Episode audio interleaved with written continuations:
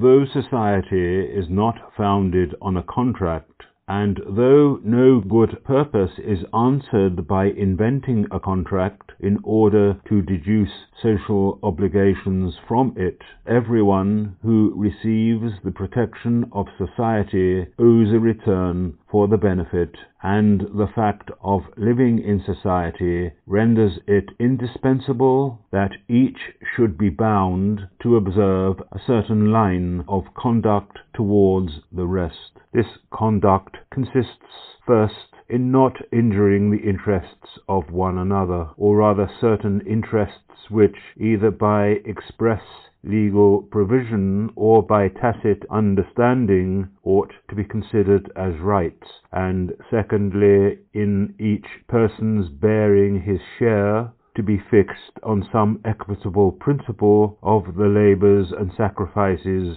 incurred for defending the society or its members from injury and molestation. These conditions society is justified in enforcing at all costs to those who endeavour to withhold fulfilment. Nor is this all that society may do. The acts of an individual may be hurtful to others, or wanting in due consideration for their welfare, without going the length of violating any of their constituted rights.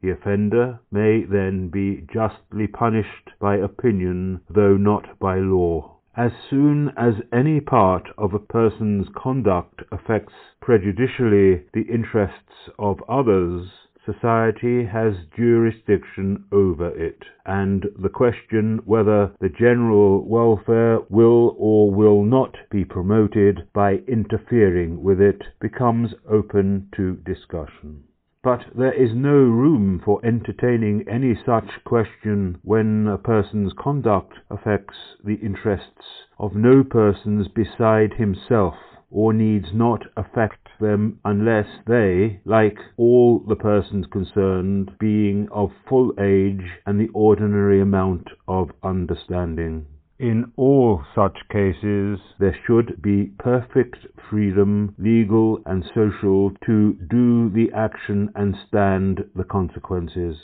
He then gives examples pertinent to his own society and later goes on to talk about other societies.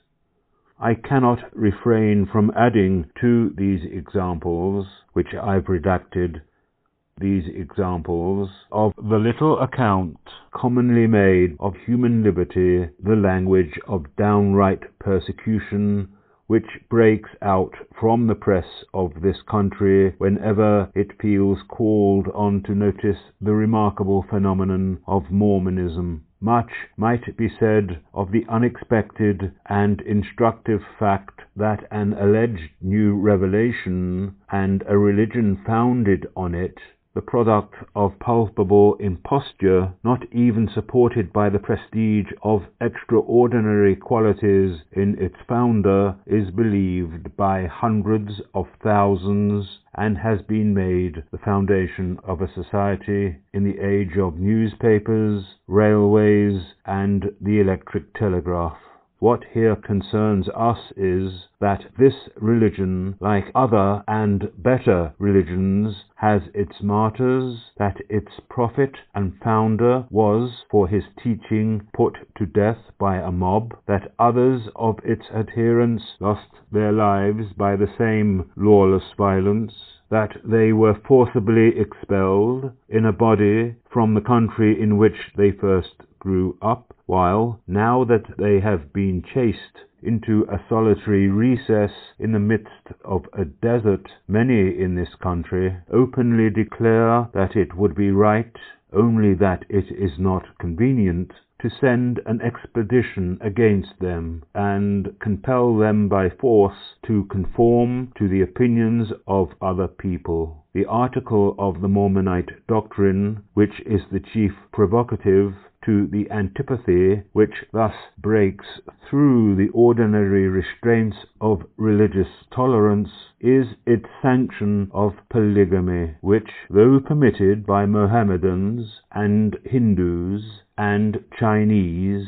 seems to excite unquenchable animosity when practiced by persons who speak English and profess to be a kind of Christians. No one has a deeper disapprobation than I have of this Mormon institution both for other reasons and because, far from being in any way countenanced by the principle of liberty, it is a direct infraction of that principle, being a mere riveting of the chains of one half of the community and an emancipation of the other from reciprocity of obligation towards them. Still, it must be remembered that this relation is as much voluntary on the part of the women concerned in it, and who may be deemed the sufferers by it, as is the case with any other form of marriage institution. And however surprising this fact may appear, it has its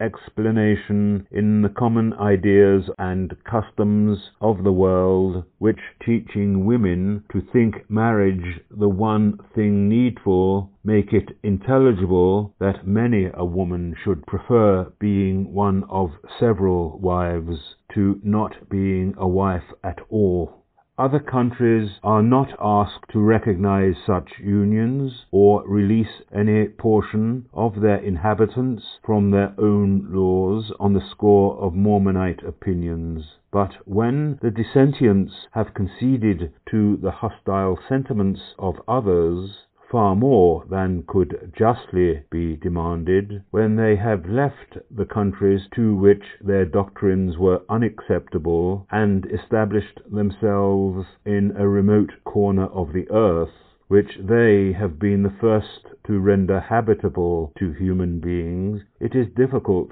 to see on what principles but those of tyranny they can be prevented from living there under what laws they please, provided they commit no aggression on other nations, and allow perfect freedom of departure to those who are dissatisfied with their ways.